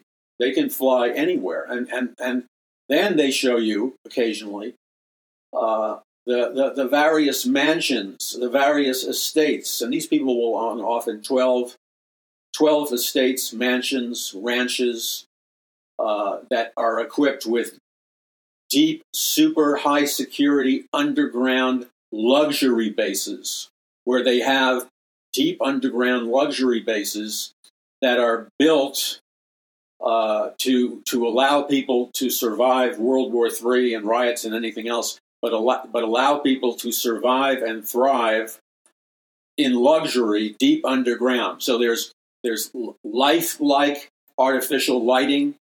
There is artificial lighting that's lifelike, where you have uh, the servants, of course, do all the work, but but deep underground luxury farms with luxury flower beds and and palatial rows of uh, organic gardens because these people only eat the most nutritious, and the highest level organic food. And, and that's just the tip of it. So these people, the globalist elite, the trillionaires, while they're issuing statements like what the head of the WEF said, where he said, You will own absolutely, he's talking to us, the, the slave race, you will own absolutely nothing I forgot the exact quote. He said something like, You will own absolutely nothing, but you'll never be happier in your whole life. So their end game is based on telling lies to the masses, telling the masses that you'll own absolutely nothing. That means you won't own your house, you won't own your bicycle. They mean it's like pure communism. You will own absolutely nothing. And then they said, but then you'll never be happier in your whole life. Now, they're not saying that to be cute. They're not saying that to share the wealth, idiot. They're not saying that to, to redistrib- redistribute the wealth, idiot. They're not saying that to, to give everybody an equal opportunity at the American dream, moron. They're not saying that, fool. You know why I'm insulting people? I'm not trying to mean. I'm trying to use my vocabulary to, in a sense, intellectually and symbolically slap you in the face in the, in the hope that you'll wake up out of your stupor you're being conned and lied to. That kind of language is the exact same language that the communist revolutionaries used against the people of Russia right before they took everything the Russian people owned and turned them into slaves. That kind of language was used by Adolf Hitler and the Nazis before they took over and established the Third Reich. You, you got it? They are telling you straight out exactly what they plan to do. Okay? You really got to get a grip and get out of your lethargic, I lost my mind somewhere and I can't remember where I put it modality. They're not playing games. Everything they say they're going to do, guess what? History tells us that when totalitarians and dictators tell you what they're going to do, history tells us that they actually end up doing it. So you shouldn't be shocked the track record is that whenever the elite tells you what they're going to do in advance, you better believe they're going to do everything they told you they're going to do in advance. And so the communist revolutionaries in China and, and, and, Russia and other places, they came in and, and almost word for word told the people the same lies. The communist revolutionaries told the people the same lies. They said, You will own absolutely nothing because we're going to share the inferences, we're going to share all the wealth equally. You will own absolutely nothing, and you'll never be happier in your life. Now, if you read any history book or study anything about history, what you will discover is it's a lie mixed with the truth. The, the, the, the, lie mixed with the truth is the masses of people, the working class, the middle class, all of us who are going to be their slaves, we will own absolutely nothing they'll own it. Right now, they're buying up all the houses and condos and trailers and everything else. They're buying it up, and then they have every intention of forcing you not to own it, but forcing you to pay rent on all the housing properties that they bought up, and, and then they're going to rent it to you for a profit. And they're, they're flooding the internet with these romantic, idealistic pictures of these like portable houses with massive glass ceilings and, and massive glass walls, and, and these portable houses with uh, glass walls and ceilings and, and modest but, but obviously designed by a high end interior decorator. And all of these houses are exquisitely placed in the mountains, in scenic areas. They're, they're exquisitely placed a far distance from the other houses. They're exquisitely placed on palatial cliffs overlooking rivers and, and mountains and, and, and snowy ski ranges. It's also beautiful. It's also seductive. It's also wonderful. But look, I really do. I'm resisting the temptation because I'd like to whack you in your face, man. I'm telling you, the best thing that could happen to you, and I'm not going to do it, I'm speaking figuratively, but the best thing that could happen to you is that somebody whose brain was turned on would walk up to you and crack you one right in the face. That's a New York style deprogramming trick. When people became suckers and people were about ready to, to, to be ripped off by con men and, and, and, you know, thieves and stuff in New York City. This is where I grew up. I learned, I learned reality from the law of the jungle. Some of you don't seem to have ever learned anything about reality. So, in the law of the jungle, what I learned about reality is in a carnal, worldly, biblical, fallen sense. Um, in that sense, not in God's sense, but in a carnal sense, yeah, it's true. In a carnal sense, the law of the jungle applies. Only the fittest survive. Now, you got to face that because that's the way it works in this fallen world. There are the God kings and the elite, and then there are the slaves. And when you look at the lives of the slaves and apply Darwinian evolution, only the fittest survive, you'll notice that the middle class, the working class, you will become the slaves of the globalist elite. And guess what? They're lying to you about this palatial lifestyle. Do critical thinking. Use your brain. Turn your brain on and think it through. Do you think the wealthiest people in the world are going to actually give you anything? Are they really going to give you even one cent's worth of value? No, they're not. They're not going to give you anything. You're going to get nothing. When this economic shuffle is finished, you're not going to get anything. Wake the blank up. What you'll get is a society that is totally raped, ravaged, and destroyed. Oh, yeah, you'll own nothing. But I promise you, mark my words, write it down in your notebook with a pen or put a note in your cell phone. I promise you, I promise you with everything in me, and I'm not lying to you, I'm telling you the truth. I promise you with everything in me, by the time the day is done, yeah, you will own absolutely nothing. And that sounds like a communist globalist paradise, but what it really means when they say you'll own absolutely nothing is that you'll own absolutely nothing. You'll have nothing that you can say is mine. I own it. The American dream will be detonated with multiple sticks of dynamite and burned down with can after can of inflammable gasoline. That's what you'll get. Nothing. And never forget it. Quality health care? Do you think, how stupid can you be, man? I mean, really? Quality health care equally redistributed and we all get the great health care, do you think that they're going to give you access to the same quality health care that Bill Gates gets, that Henry Kissinger gets, that, that, that the head of Google gets, that the head of, um, of all these different tech companies get, that, that all the big trillionaires get? Do you really think, are you so dumbed down, are you so lethargic, are you so lobotomized in your brain that you actually think for one minute that you're going to get uh, a level of lifestyle where you're going to get high quality health care. No, you're going to get cheap, Marxist, communist, Chinese, Canadian style health care. Now take a good snort of the foul wind in the room. That's health care that's so lousy that in Canada people are dying every day waiting the six to 12 months to actually get access to their free communist socialist health care.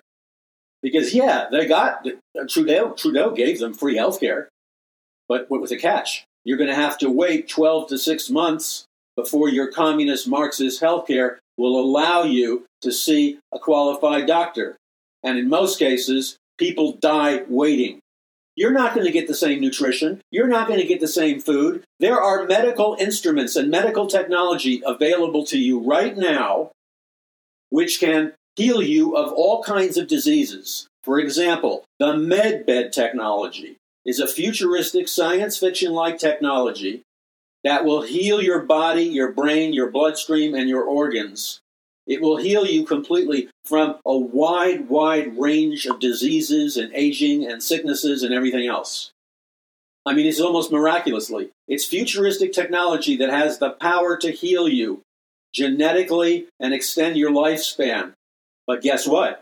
Do you think that that futuristic technology, like the medbed, like cutting edge medicine that really works, do you think that there is so much? Me- wake up, fool! I mean, really, wake the blank up. Do you think that all this technology that's available now, highly advanced medical technology, highly advanced nutritions and medicines, highly advanced uh, medical tech and doctors and procedures that can, in effect, cure you from fatal diseases, extend your lifespan, and, and cure you and heal you from all kinds of so called incurable diseases. That's available now. The super rich, they're flying all over the world to go to those healing clinics. The super rich are being, their longevity is being increased. Their longevity is being increased. They, they are enjoying the benefits of a reverse aging process where they no longer age and get older, but their bodies, their molecules, their body, soul, and spirit is not only not aging anymore, it's going through a process of what they call reverse engineering, and they're becoming younger and younger and younger. And this is available to the super rich, the super wealthy elite, the globalist elite, and the Luciferian elite. That technology, that level of medical care, those highly confidential, highly secretive cures, which are already operational, are up and running for the super rich. But they they have hidden from you. Listen to me. Please listen to me. I've done my homework. I know what I'm talking about. Listen to me. Those same medical technologies that keep you younger and stronger and healthier, they're available to Kissinger and Gates and all those other people. But guess what? They are not available to you. You, you are not even allowed to know about them. It, it is kept top secret and top confidential for you to even know that these advanced medical technologies even exist. So there's not going to be uh, equal redistribution of the wealth. If you believe that, you have been sucker punched one too many times. Now I want to finish with this. We're moving into a world very quickly. I've done my homework. I know what I'm talking about. You want to debate with me? That's fine. You and I will debate. Nobody will turn off the microphone when I'm speaking or you're speaking. It will go out live. If you attempt to cheat or dominate the conversation, I'll have my engineer cut the mic, only because you're trying to unequalize the playing field. And we will debate, and you won't be able to cheat with looking at a computer or a laptop or whatever. You're going to have to know your stuff by memory. And you and I will discuss what, what, what I just said. And what will happen is you're going to be very embarrassed because I have a Let's just put it this way. Any information that is important to me, I have a photographic memory of the contents. And so I have the photographic ability to memorize vast, vast amounts of documentation, quotes, and I have the ability to assimilate a vastly diverse and incredibly wide spectrum of cutting edge technology, wisdom, science, history, mathematics, philosophy, theology, and everything else. So if you want to challenge me on my assertions, go for it. But you, you will have no opportunity after you're defeated and embarrassed and humiliated. You will have no opportunity uh, for a second chance because I gave you your chance. It is what it is. My goal is not to embarrass you personally. My goal is not to humiliate you personally. My goal is to expose the fact that behind your bravado, behind your thumping of your chest, like most people who argue from a position of ignorance, you really don't know what you're talking about. You're basically clueless, and you have no basic clue or understanding, nor do you have the information available to you internally to document or through logic and reason and cognitive ability and perception argue your point. So we can debate, but be forewarned, you're going down. And it's not because I'm malicious, not because I'm egotistical. In fact, I even toyed with the idea of hiding who I am in the debate. So it would be somebody else. We change my voice so nobody could accuse me of getting ego strokes from it, because that's not my goal. But you, you would lose. You see, I don't have the luxury to, to allow this nation to complete the trajectory that it's on right now. Right now, the trajectory America and the rest of the world is on is you and I are destined and scheduled for a total electronic dictatorship ruled by the globalist elite and the satanic elite. And everything they propose is a lie. They have the mentality of Nazis. They are seducing the ignorant and exploiting the ignorant through systematic lies. They are cheating in the game of life everywhere you turn. They tell you to work harder, but they don't pay any taxes. They tell you to do this, but they don't do it.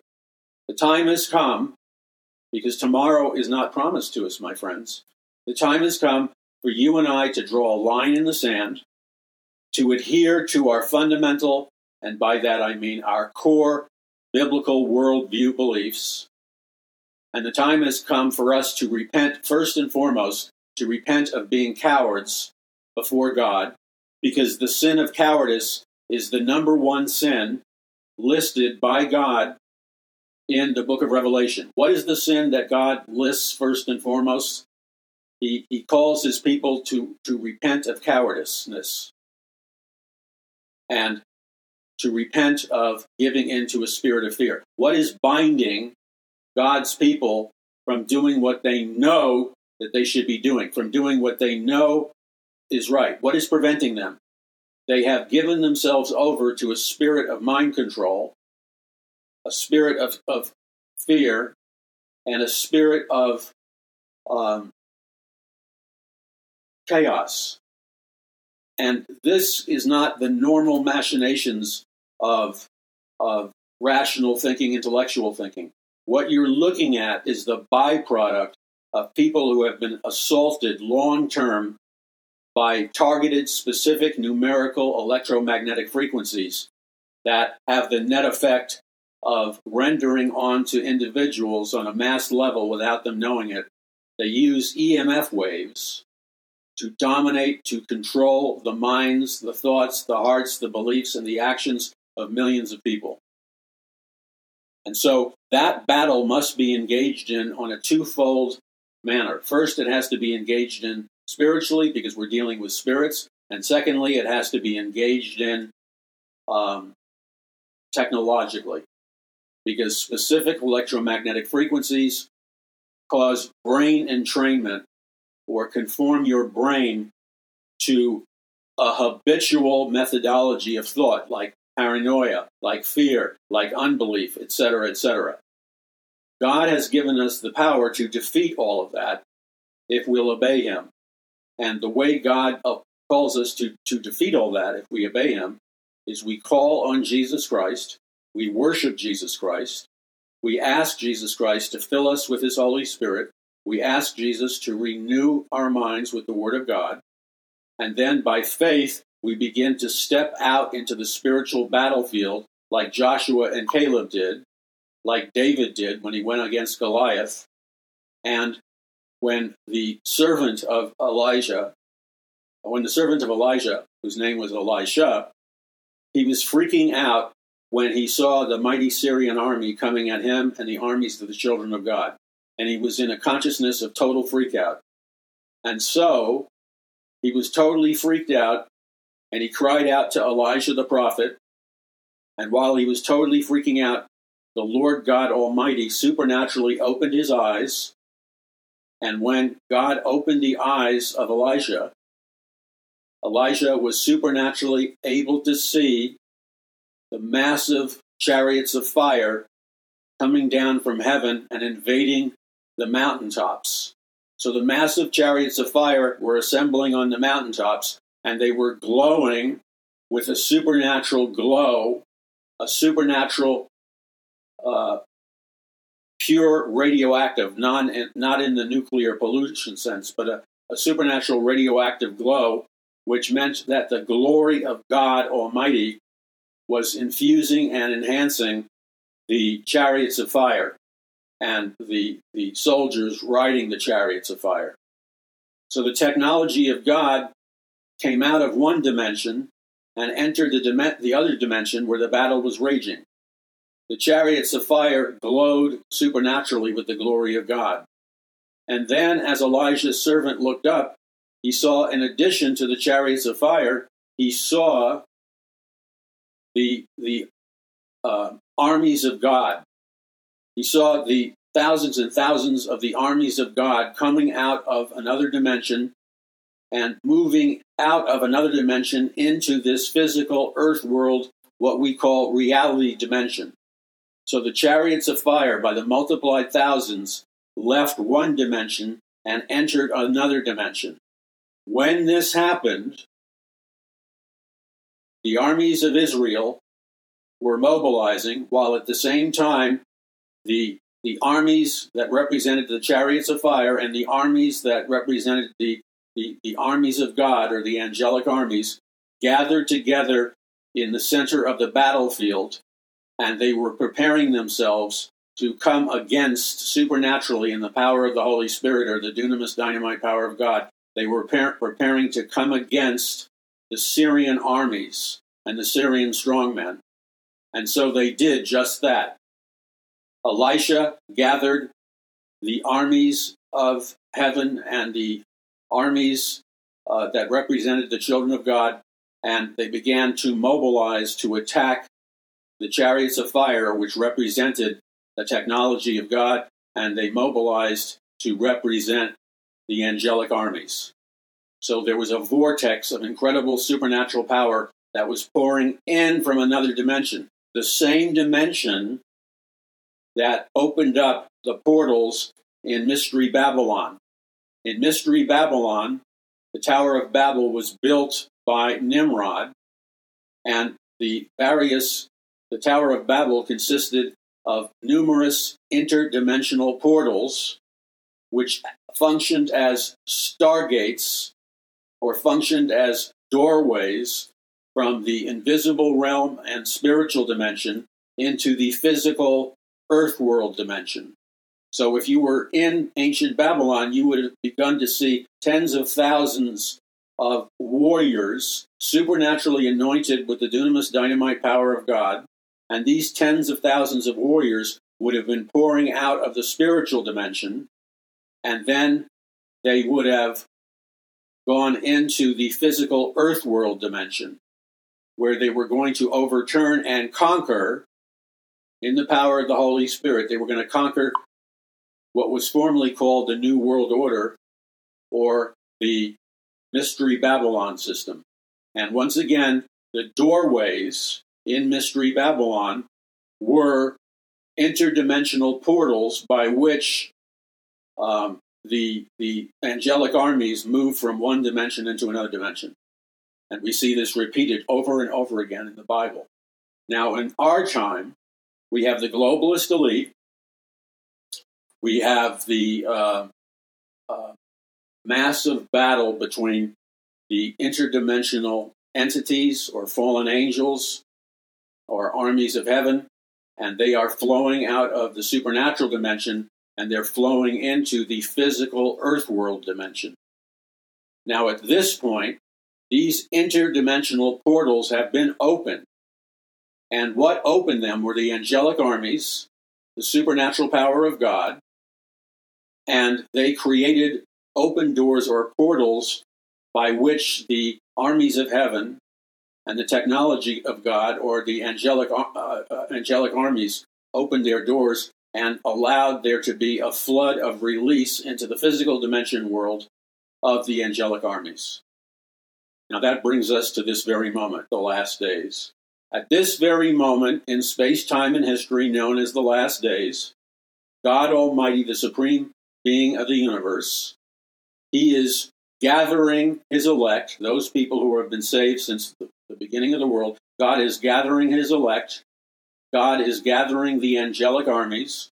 God is utilizing the technology of God or the chariots of fire and God's angelic armies and the chariots of fire and the other technologies are lit up and glowing with the most intense supernatural brightness that was ever seen.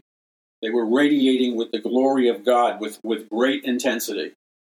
And at this moment, God makes a decree from heaven.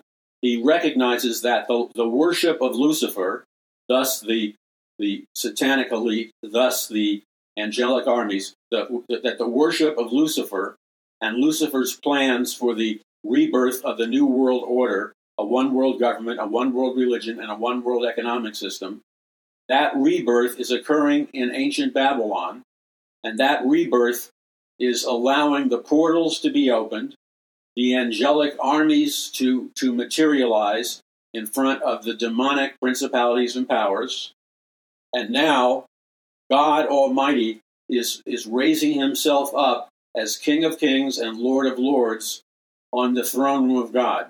So we'll, we'll repeat that. God Almighty is raising himself up as King of Kings and Lord of Lords as he goes through the portals along with the angelic armies in the, in the throne room of God and in ancient Babylon. And so at this moment, the children of the Most High God. That's me and you, and every person who's saved, and every person who has experienced salvation by faith in Jesus Christ. We are gathering together in oneness, just like the disciples did and the apostles did on the day of Pentecost, where, they where they gathered together as one and God poured out his Holy Spirit. Just like when uh, on the day of Pentecost, God baptized in the Holy Spirit his children as they gathered together as one in the upper room on the day of Pentecost. This released power from on high on God's children. This released power from on high in the upper room.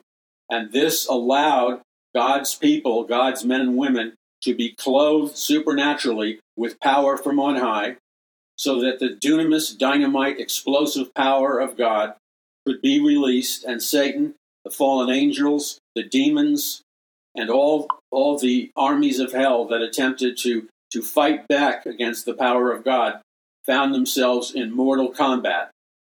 And so the preparatory phase of the angelic armies riding white horses and coming down from heaven oh, following Jesus Christ, who's riding a white horse, as King of Kings and Lord of Lords, this divine assembly of the angelic armies and the technology of God prepares the way for God's armies and God's people riding white horses to defeat the enemies of the King of Kings and Lord of Lords on the battlefields of earth and heaven simultaneously. And the tide of the battle is turned. So at this juncture, I want to say to you if you pray to the Lord and trust the Lord the Lord promises you individually, and He promises us collectively. The Lord is saying to you, and the Lord is saying to me right now, that the tide of the spiritual battle has been turned, past tense. In space and time and outside of space and time, you and I are no longer to be subjugated, to be conquered, to be made slaves of. You and I are no longer to be conquered by the angelic armies and the armies of the demons and fallen angels. We have to obey the Lord, and obedience to the Lord at this moment in space and time requires that you and I hear the voice of the Lord summoning each of us individually. As we hear the voice of the Lord summoning each of us individually, we can do nothing less than stand right now. We stand and we make the decision by faith to rise now in the power of the Holy Spirit. So, as all of God's people in one assembly and functioning as one, as we as God's people function together as one, as we choose, as we're called by God Almighty, as we choose to rise now in the power of the Holy Spirit, as we rise in the power of the Holy Spirit, there is a subsequent release from heaven to earth of power from on high. So we rise in the power of the Holy Spirit, releasing power from on high through us, in us. We release power from on high through the portals which function as doorways into the earth realm. We rise in power from on high, and as such we stand victoriously, and in faith we walk as more than overcomers in Christ Jesus. This is Paul McGuire. Together we occupy the land and we have a spiritual battle to win. Visit paulmcguire.us. That's paulmcguire.us. I need you to rise, stand with me, and give as the Lord requires you to give so that we can reach people through this ministry. Stand as God calls you to stand. And above all, stand with us in the spiritual battle as intercessory prayer warriors, as kings and queens, and stand with us as we unite together in the power of the Holy Spirit to overcome the evil one. God bless you. This is Paul McGuire. Visit paulmcguire.us, back tomorrow.